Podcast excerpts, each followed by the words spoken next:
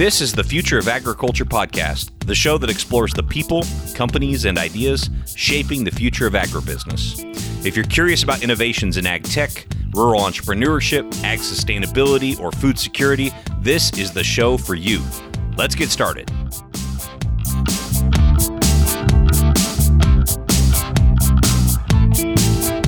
Hey, thanks for joining me for this episode. I apologize right now for my voice. I promise the whole episode does not sound this way. I'm just coming in later and recording this introduction, and I have uh, obviously lost my voice.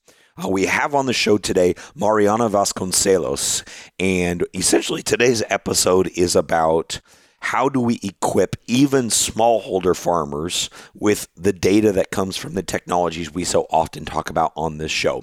Uh, Mariana and her team at AgroSmart are essentially bringing technology to even smallholder farmers throughout Latin America. They uh, partner with food companies and other large buyers of agricultural commodities to help bring the data to their supply chains, which obviously helps the farmers uh, in their decision making, but also helps the food companies publicize, you know, the, the data that's being collected to make sure that they're becoming more sustainable in their supply chains.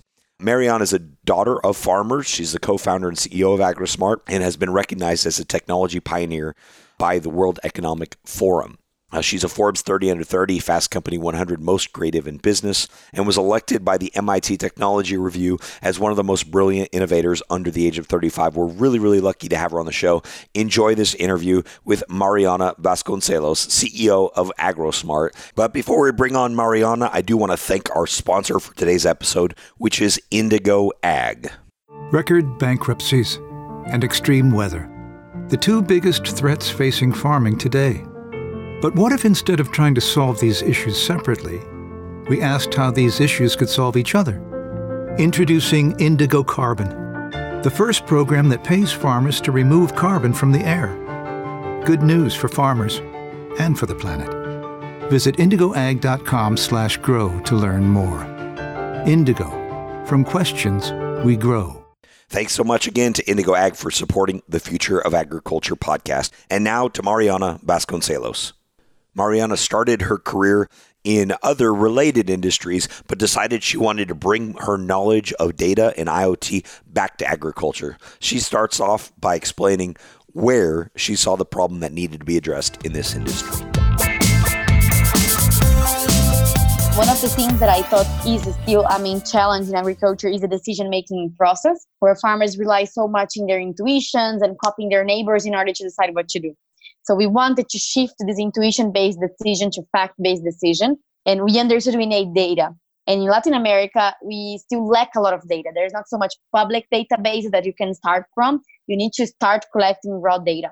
So we went to the field and we tried to buy most of the sensors available online and see what we could use for agriculture. And then we had a lot of issues with like durability, consistency of data reading, and so on.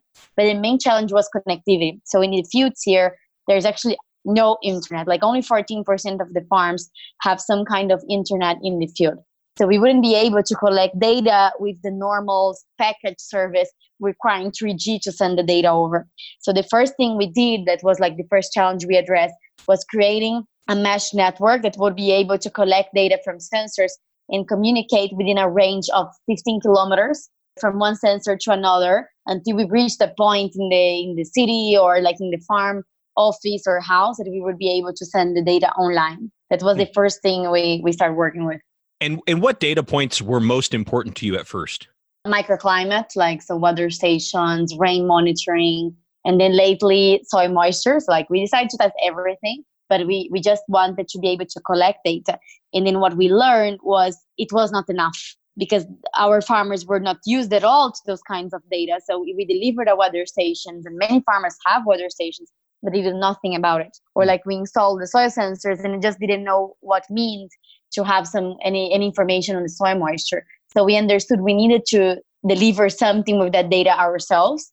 So we moved into irrigation as a first insight. Brazil had a very severe water crisis in the, in the end of 2014, beginning of 2015. That is exactly when we started the company. And we saw, okay, like maybe that's a challenge we can help because it was a strong government regulation and some cities were running out of water in the house and in the irrigation there was even less water So we understood we could help farmers do irrigation more efficient. That was our first insight. Okay, and and how does that step work between providing the data to actually because like you just said, the big problem to me seems to be that, you know, farmers have survived without maybe new forms of data like like companies like yours are providing. And, and so are they really feeling the pain that they need to use it? So how did you make it to where they were excited to use the insights you were you were providing them? So that's why we decided to do it for irrigation first because they they were out of water so there was no water, or the government regulation were, was really strict in applying fees to, to the farms that wouldn't be following the, the rules. So that's when they started to look for tools that they would show the regulators that they were doing a good job. Mm. So that's why we decided to work with water first to drive this insight. Of course, it was an education process. Right now, like we are completing five years of the company, and we have been since then producing online content and helping farmers to understand why it's important to have local data and how they can use it and, and move away from that intuition, which we also value, but we help them to transform that intuition into something they can measure and understand when to act on that knowledge. Interesting. And yeah, this to me seems like a really, really important point where maybe initially a big problem they're you're helping them solve is to satisfy requirements of either regulators or consumers saying, here, I can prove what I'm doing. And to me, when I think about the future of agriculture and and the industry being able to validate the fact that we are sustainable we're going to need to back it up with data maybe collected from from technology like you're providing Exactly. And that's how we started working with corporations. So our first corporate customer was Coca Cola. So they hired us because they needed to reduce the amount of water in their supply chain. It was one of their sustainability goals. So we started monitoring their farmers that was providing fruits for the Del Valle juice. It's similar to the Minute Maid in the US. And we start with that goal, like helping Coca-Cola to reduce the amount of water in the supply chain. But then what started happening is that even Coca-Cola or even the farmers, they were coming to us okay like but you are the one that have the connectivity here in brazil. So i want to use your sensors and your data to do other stuff to go beyond and start learning how i can change my my practices in my agriculture management in general in the farm. So they start demanding us to collect more data and to create new insights and that's how we shifted from irrigation to a digital ag platform that goes across the supply chain. Okay, and and put us in, in the mind of one of these farmers that that maybe is is part of the supply chain for for a company like Coca Cola. You know, uh, what's in it for them? Is this kind of being forced upon them by the the, the person that they're selling their products to, or kind of how are they looking at this initiative? Uh, it's coming by a push of the food and drink and beverage companies. So they need to prove and to show sustainability for the consumer, but they also need to help farmers to adapt to climate change. So many of them started having variation in quality and pricing because the regions where they would source from, some farmers just couldn't produce or couldn't achieve the results they needed to. So they understood they need they needed to intervene in their supply chain, providing education and tools so the farmers would adapt to those changes and continue to produce in the way they needed. So we come either 100% subsidized or partially subsidized by the food and beverage company that are buying from those farmers. Hmm. And like in exchange of that help that they're being financially supported to acquire the technology, they also share that data with the corp that can later communicate on their sustainability reports or using it for creating new sourcing strategies. And are the farmers that you're working with for, for these supply chains are they are they smallholder farmers? Or are we talking you know large? Tell us about the you know the farmers themselves. Most of them are uh, smallholders and medium farms in the food supply chain. I work directly also with medium and large farms. So like these ones, they're either uh, directly reaching out to me or they are part of the other part of the supply chain that they are a customer of an input company, for example. You mentioned something really interesting about, you know, these food companies that want to help their supply chain adapt to climate change. What does that look like on a practical level? How does a farmer adapt what they're doing to climate change? So, first we start monitoring locally what's going on, and we have like the most precise 7-day weather forecaster in the market. So, we use both of these data to start farmers how they can adapt to the to the climate so like when they, they should start seeding when they should spray how much they should irrigate how at risk they are regarding a hmm. frost or something like that so like in the platform they they can configure many alerts and be advised every day if they're at risk or when to start an operation to be more sustainable. Also, those food companies, they have technical assistants that are agronomists that go to the field to start supporting the farmers on their day-to-day operations. But these are limited people for many farmers. So they needed also like an intelligence on how to allocate their their labor force to the, to help those farmers in a better way. So as we are monitoring remotely with the sensors all of these farms and using the weather forecast, they are able to plan themselves better to allocate help when it's needed. And what does the output look like for a farmer? Is it something that says you need to irrigate now, or is it something that says here's how dry your soil is, and and and here's the forecast, so do with that what you will? Obviously, I understand the data collection part about you know, hey, here's how much water you have used, but how how do we make it actionable for a farmer? Okay, so we have some different models. The irrigation model it tells the farmer every day how much water they should use in each plot and depending on the controller he has he can even automate that action. So he can check the amount recommended in the plot and in the platform press a button and start irrigating that plot. So we tell the when and how much every day. We also tell them for example some disease risk. So for the coffee we created a, an algorithm to predict coffee rust with seven days in advance. So we tell the farmers exactly how much risk they have in each plot for the disease so they can start spraying preventive and avoid that they like we were able to reduce from 30% to 2% incidence in coffee rust in, in this region in Minas Gerais. Hmm. We also have the weather forecast and it's just the weather forecast but based on that amount of data from the weather forecast and the sensors they can create their own rules so let me give you some uh, some examples we had a watermelon farmer that he knew actually was a group of farmers that they knew that every three days under 17 degrees of temperature they had to release bees for pollination. And many of them they were having bad results because they because they were doing pollination wrong. And that's because they forget to do it. Like no one even if when you have a sensor you keep looking at the sensor 24 7 so they just didn't understand when the condition happened so they could act. So they can create those rules. And for the farmer like his phone will ring like with an sms or a whatsapp or in the platform alert and say you need to pollinize now. It's like oh you have a coffee rust high risk. You should start looking for spraying now. Or you should start seeding like for, for example for soybean you have 10 millimeters of water in the soil. It's like now it's a good time for you to start seeding. So those kinds of tangible actions that can be created with our intelligence in the case of the irrigation or the coffee rust prediction or with the local farmer knowledge or agronomic agronomist consultant knowledge that can help them to to, to scale this decision making based on the climate hmm. What's the feedback loop look like? I imagine in order to get really good at doing that, AgroSmart has to receive feedback from the farmer saying, Hey, I took your advice and it worked, and here's the data to, to back that up. So, what's that feedback loop look like so that you know, so that your insights continue to get better based on all the data you're, you're generating? Mm-hmm. Yes. So there's like different ways we work with artificial intelligence in different models. For example, in the weather forecast, our feedback is the sensor itself. So I have more than 30,000 sensors connected to the platform. And when we think it's going to rain, we are able to know if it rained or not in many data points. And that like feeds the, the model, no? In the coffee rust, we use a database from Embrapa, that is one of the largest research institutions, different universities with more than 27,000 farm coffee farms to be able to tell us when they had the disease or not. So like we would cross check the climate condition and if they had the disease or not.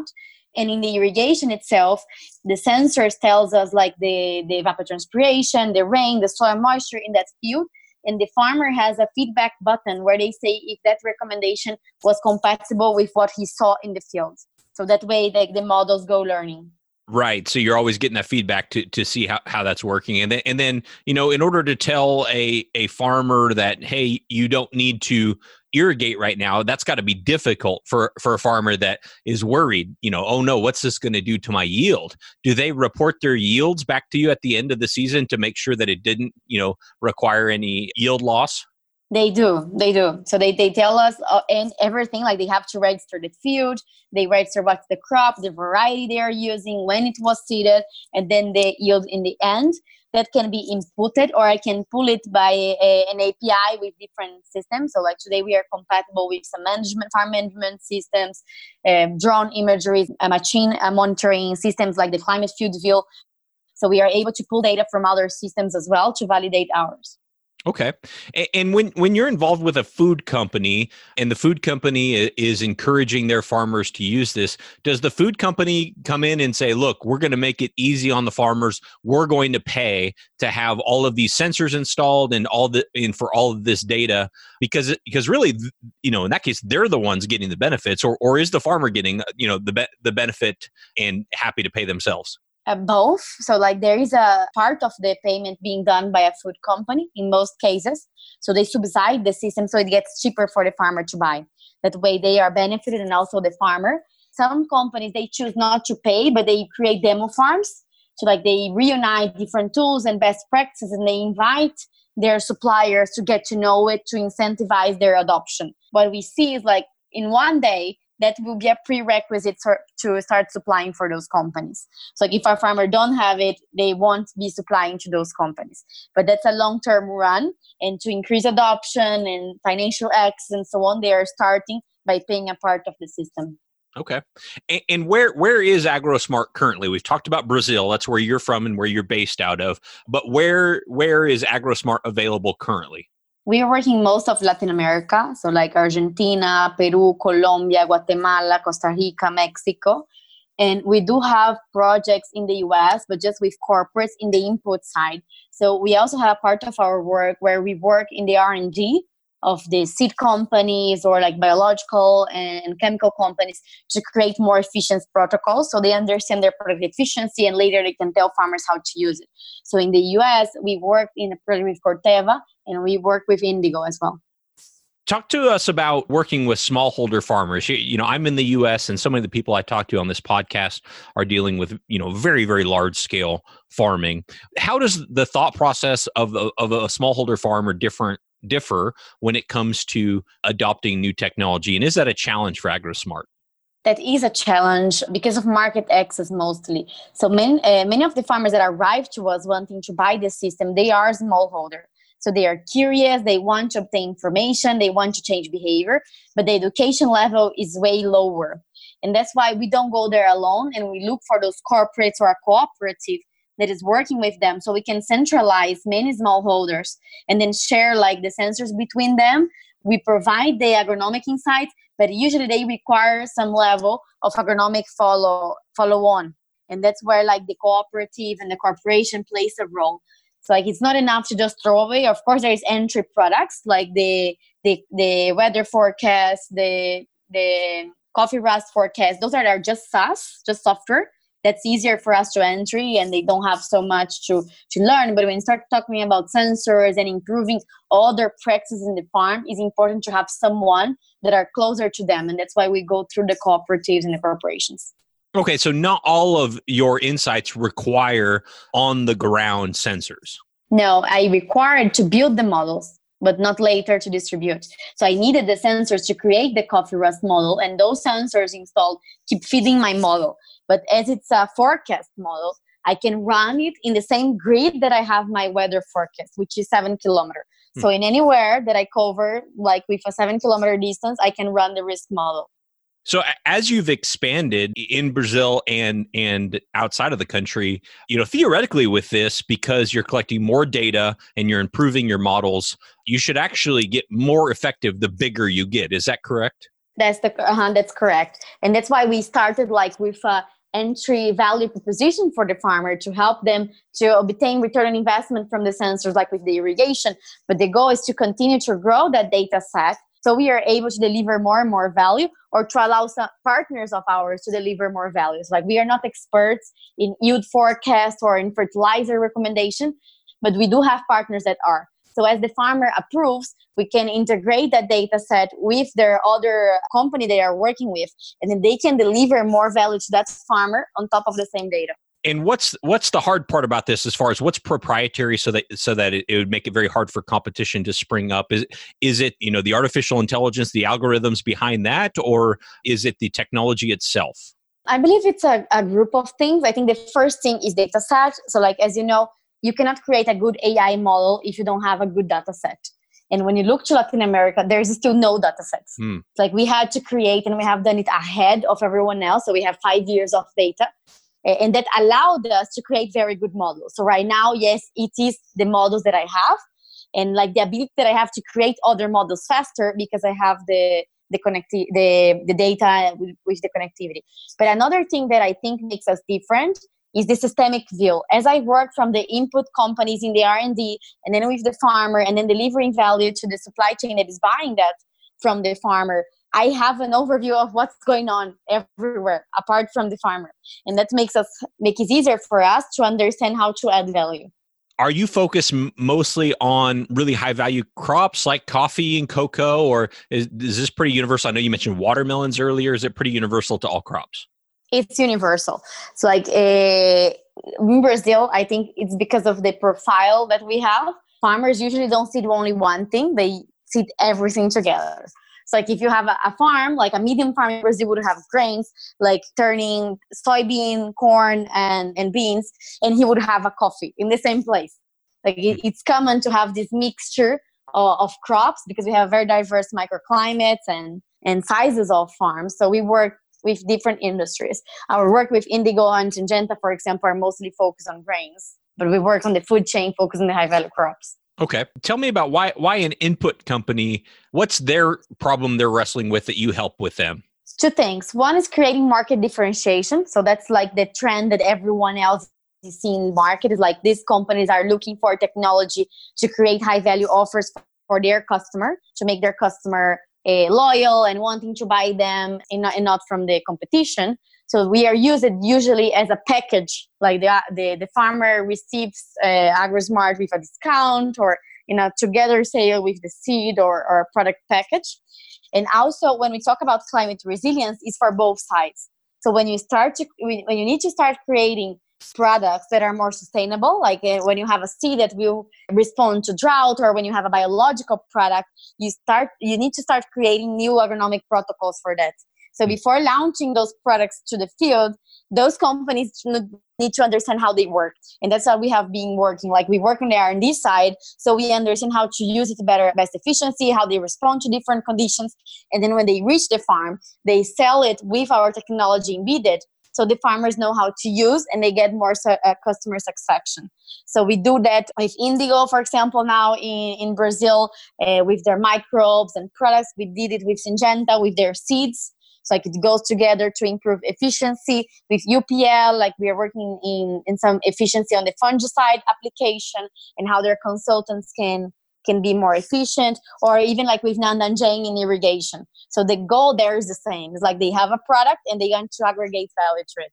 Okay, yeah, that, that makes sense. Well, I know a lot of your your data comes from from satellite, but uh, in, drones. But what about you know you probably need quite a few of these internet connected devices, and how do you deal with rural connectivity issues? Because that's something we're facing in the U.S. So I can only imagine it's got to be equally challenging, if not more challenging, in Latin America it's way more challenging.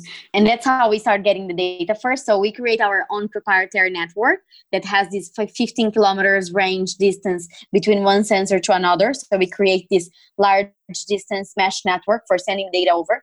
But mm. today we are also compatible with different protocols like direct satellite communication lora or sigfox. So it's part of our expertise. We sell the farmer the intelligence and we worry about the the, the way it's going to connect like it's a modular gateway that we have and we change the connectivity depending on the conditions of the farm so I, I, know for you, you know, s- sustainability is a big driver for you, and and addressing things like climate change. There's been a lot in the news about Brazil specifically, and, a lot of finger pointing at agriculture as someone destroying, you know, destroying the planet to feed it. Can you speak to that a little bit, and then how you hope AgroSmart might create a more sustainable future? Yes, sure. So I think it's not very fair, like what the media showcases. Of course, we had a very bad incident in Amazonia and the fires and so on. And there are several reasons to that. Some of them are purely climatic, and some of them are criminal actions. And I understand that does not correspond to Brazil itself, but to some people that do wrong stuff everywhere in the world. So it's actually unfair because Brazil has one of the most sustainable agriculture in the world. Like we, if you look to the, the animal welfare and to the initiatives regarding integration between crops, animal, and forest and regenerative agriculture, we are leading many of those movements and increasing like in large scale as we have large farms too as in the US. So I believe like it's just increasing. I don't think that the country position is to go to the wrong side, but it's to improve, it's to export more and more. We are a great exporter and we know that's a customer demand. And that's why I think our role as a consumer is to continue pushing that because farmers know that and they are doing even because they even if it's not because they care, but because the market demands to. And it's growing. So I believe like we should start talking more about the good things that we are doing and punishing very hard the ones that are doing wrong. Talk to us about the ag tech scene or, or the ag startup ecosystem in Brazil. We haven't had eh, someone come on, you know, who has a startup in Brazil yet, and so I, would love to hear more about what's happening there in terms of agricultural innovation that that excites you. That's nice because it's a beautiful movement to watch, and as Brazilian and Latin, I would say there's a lot of these Silicon Valley trend that people believe that something can only be done if it's done in Silicon Valley. And that's just so not true, you know? And mm-hmm. it's good to see that mindset change in Brazil to understand that we are already the largest producer and exporter for many goods. And why not export technology in agriculture as we understand how it's done and we understand how it's done in scale, which is, is a difference from many places. So when we started, I think we were like the fifth ag tech in Brazil, and now there's more than a thousand. Hmm. So it's growing a lot in the past five years. There was no investment. I think we were like the third investment of SP Ventures, and now they are one of the top investors in ag tech in the world, ranked by AgFunder. We are consolidating an ecosystem. So the first one was in Piracicaba, that is the ag tech valley, where you have like corporates doing open innovation, university, government, and VC capital consolidating like the area in a, in a, in a real ecosystem for ag tech. And then in Mato Grosso, you start another one with the farmers that is called AgriHub. So like the farmers associations created an initiative with startups. So they listed their main problems and started engaging with entrepreneurs to solve it. And most recently in Paraná, there is another ecosystem. I know Argentina already also consolidated theirs that goes from Cordoba, Rosario, and Buenos Aires. So they created like this annual Ag Tech Week where you can go through the route and meet the startups and meet the farmers that are using technology. So this is growing, and it's not only about Ag Tech, but it's the startup ecosystem in general. So like in in 2017, Brazil didn't have any unicorn, and in 2018 we have more than 10 already. Oh wow. How's that been for you as as a young CEO, you know, scaling a company? What's been the most challenging aspects and what keeps you determined to fulfill this vision you have? I think people is very challenging as like we are in the frontier of the technology worldwide and also in a country that is still developing. So like forming people and finding people that understand that mindset of exponential growth, it's a little bit challenging. Also the how large is the country? And like as i said to you it's not accepted acceptable that we choose just one place as our customers require us to be present and be there. So like leading with this expansion of the country is is very challenging. Hmm. also capital is challenging because we have to convince an investor about latin america about brazil and then about the company. So it's like we have way less capital available here right? Hmm. and what kept me focused on the mission is how much I want to impact. Like I really believe on how important is agriculture to my country and how big is the potential for us to lead in agtech technology as well as we lead already in agriculture production. So like I know what it is to be like a farmer every day in the farm and have to to handle the pressure of producing more and being more sustainable and being more transparent. And it's hard for the farmers to adapt if there's people not there to hold their hands and do it together. So I think even as a startup, that's challenging because we want to create scalable process and growth, but like we are in a transformation and we need to do all together. And I think being close to farmers and being the, uh, seeing the results of our our work is what keeps me energized. Are there any specific stories of transformation that you have that you've witnessed as a result of AgroSmart that that really signify the transformation you want to scale throughout Latin America? Mm, there's many stories. Like we are even launching now a series of cases, uh, showcasing some of those uses. But I remember, for example, when we first arrived to the Coca-Cola farmers, they cried because like no one ever did that for them so like it's like to make someone cry because of you because you're giving them access to something that everyone didn't think it was possible. And when you talk about developing countries and it's even worse if you talk about africa and other places people just assume they deserve the worst or like some basic stuff. And it's like no like a smallholder farmer in a supply chain they can have the same top top technology that a 400000 hectare farmer would have. They don't deserve less and i think that was very impactful for me. And also like empowering local brands. So a lot of because of the sustainability approach a lot of local brazilian brands of coffee or coconut water uh, that are exporting and are trying to grow they're using our brand as a reinforcement of their brand and telling the consumers like i am trustworthy and you can look to my product because it's a quality product so they can compete with multinationals in the in the farmers so being an enabler to transform farmers into entrepreneurs that also marks me a lot. And, and and, can you give us an idea of, of, kind of what the what the cost is? I mean how how within reach is this for for your average farmer? And i and i know we're we're dealing with some you know currency differences here but uh, but just to give us a sense for like you know how accessible is this for your average smallholder farmer? Okay so for for a farmer like that's working a food company in a SaaS product they would be able to access insights for like $50 a month for example and an average ticket for a medium farm it would be 10 to 15 k dollars a year. And they like they usually pay the, the investment in the first season. Oh wow. And, and is that that investment is because they can get a premium from the food company or it's because of savings in, in water and both. energy? Both. It's a mixture. Depends on the case. Sometimes we enter to save the farmer like to continue producing.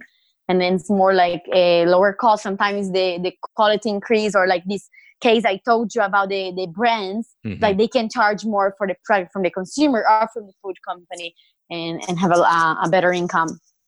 And you know, there there definitely is a a social mission here. Did did you at one at, at one point did you wonder if maybe you should be like a nonprofit or NGO, or were you always committed to the the private enterprise model? I have always been committed to the private enterprise model because I believe that you should have sustainable impact. And like i i don't want to be depending on donations or in third party things to to grow. And i believe in social entrepreneurship. It's like i i think we can create positive impact and create a growth company at the same time obviously it's becoming you know more and more common for for the the superstar CEOs to be female but I'm just curious if you had any thoughts on if it's been more challenging for you you feel like as a female founder and CEO or or if there's any differences there? It is super challenging because I'm in both agriculture and technology that are very conservative. Uh, there is its good and bad sides of course. Like with the farmers I don't have issues. Like the farmers are usually very well receiving and they create a lot of empathy with me because they see me as a daughter. So like especially when i started i needed to visit a lot of customers and so on they treated me very very well and they you, would use me to talk to their kids and convince them that they should work in agriculture too. Mm. so like there was a great rapport there. My main challenge is, is with agronomists and middle management in the multinational corporations. And sometimes they take a very hard time to accept that I might be technical enough, that I understand enough, and that I know what I'm doing. So it's a little bit challenging in there. NVC capital, of course, because I'm a woman and I am Latin. hmm. And how have you been able to overcome those challenges? Just keep doing it. I'm very technical. Like I learned about artificial intelligence, I learned about agriculture and agronomy. So I can discuss equally with anyone that is technical and continuing to show the good results. I think our growth will tell them the opposite. And it's very interesting because now the female participation in agriculture is increasing a lot. Like there's women taking on the farmers and achieving leadership positions in those corporations. And I believe in role models. Like these girls inspire me and I inspire other girls. So we, we create a more equal environment. Absolutely.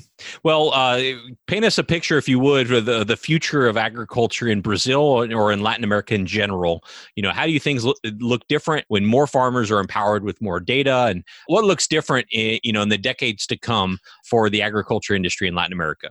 I think it will be completely different. I think we are able to reach like record yield levels and very sustainably. Like if you look to agriculture from the 70s in Brazil, it was subsistence. Like we would only cultivate coffee and sugarcane because we didn't even know how to adequate our lands to produce.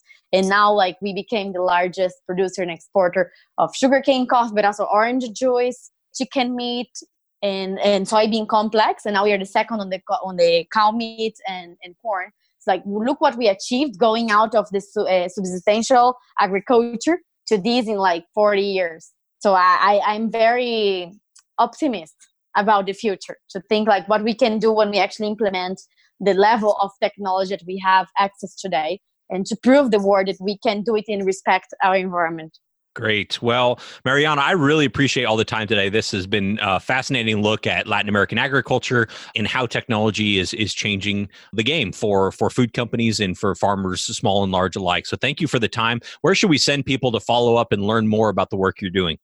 In our website is www.agrosmart.com.br. They can access content in Spanish, English, and, and Portuguese. Wonderful. Thanks so much again, Mariana. I really appreciate this. Thank you. Thank you so much to Mariana for being on the show. And I hope you enjoyed that look at how we can help companies not only make their supply chains more sustainable, but how we can equip farmers with the data and tools that maybe you know they would not have access to on their own. I really enjoyed that. I need to give also a very special shout out to Guilherme Raucci. I hope I'm pronouncing your name right. He's an AgroSmart employee, a listener of the show, and he helped facilitate that intro. So thank you, Guilherme, for making that uh, possible for all of us. Thanks so much to all of you for your time and your attention. Sorry about my voice one more time, and we'll be back next week with another Ag Innovator. Hey, thanks again for listening to the Future of Agriculture podcast. If you like what you heard here today, I'd love to connect with you further.